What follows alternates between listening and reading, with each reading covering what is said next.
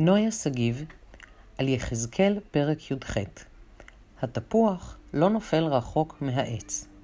הנביא יחזקאל: הקשיבו, הקשיבו, בשורה, מעכשיו לא אבות אכלו בוסר ושיני בנים תקהנה, אלא אחריות אישית. אבא, בן, נכד, כל אחד יקבל כגמולו לפי התנהגותו.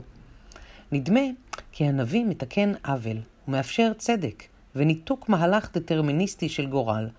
הוא מעורר תקווה לשינוי מציאות, לקיחת אחריות, יצירת מציאות חדשה שלא מניחה מה שהיה הוא שהוא יהיה. דמיינו לכם עולם בו מסלול חייכם היה קבוע עוד מימי הוריכם והורי הוריכם וכן הלאה. ייאוש. הרי מדוע שבנים ישלמו מחיר על חטאי אבותיהם? לא רק בנרטיב המקראי בו האלו הקובע את שיטת הענישה, אלא גם במציאות החיים שלנו.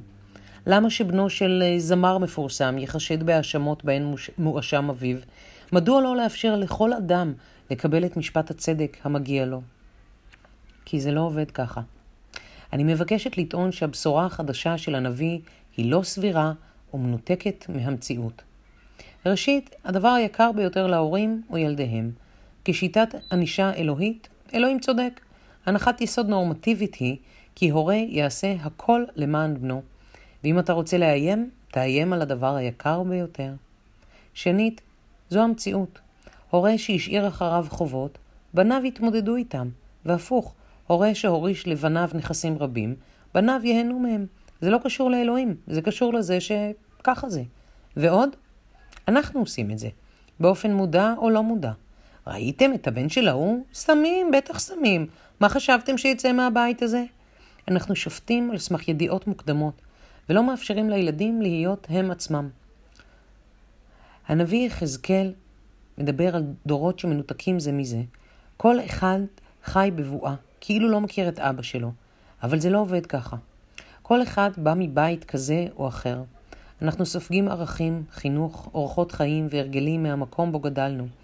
ילד שרואה את ההורים שלו זורקים לכלוך מחלון המכונית, נוהגים ומסמסים, מעלימים מס, סיכוי די סביר שהוא יבין שככה מתנהגים בעולם, ואם יתנגד, זה יהיה מתוך מודעות והחלטה אקטיבית להיות שונה. מה גורם להחלטה מודעת לשינוי? אולי אופי מיוחד, אולי טראומה, כמו הטראומה של הגלות המזעזעת, דרכה מבין, אתה מבין שאולי היה משהו שגוי בדרכם של ההורים. וגם מבלי להיות בעלי דעות קדומות ושיפוטיים, אנחנו מקים את שיני בנינו. את בני המתוק אני מחתלת בחיתולים חד פעמיים, ואת ישבנו מנגבת במגבונים לחים. אני נוהגת איתו באוטו מפייח, נוסעים לטייל בכנרת המזוהמת ההולכת וקטנה. אני ואתם, במו ידינו מחרבים את העולם שאנו משאירים לילדינו. אבות אוכלים בוסר ושיני בנים כהות, כהות.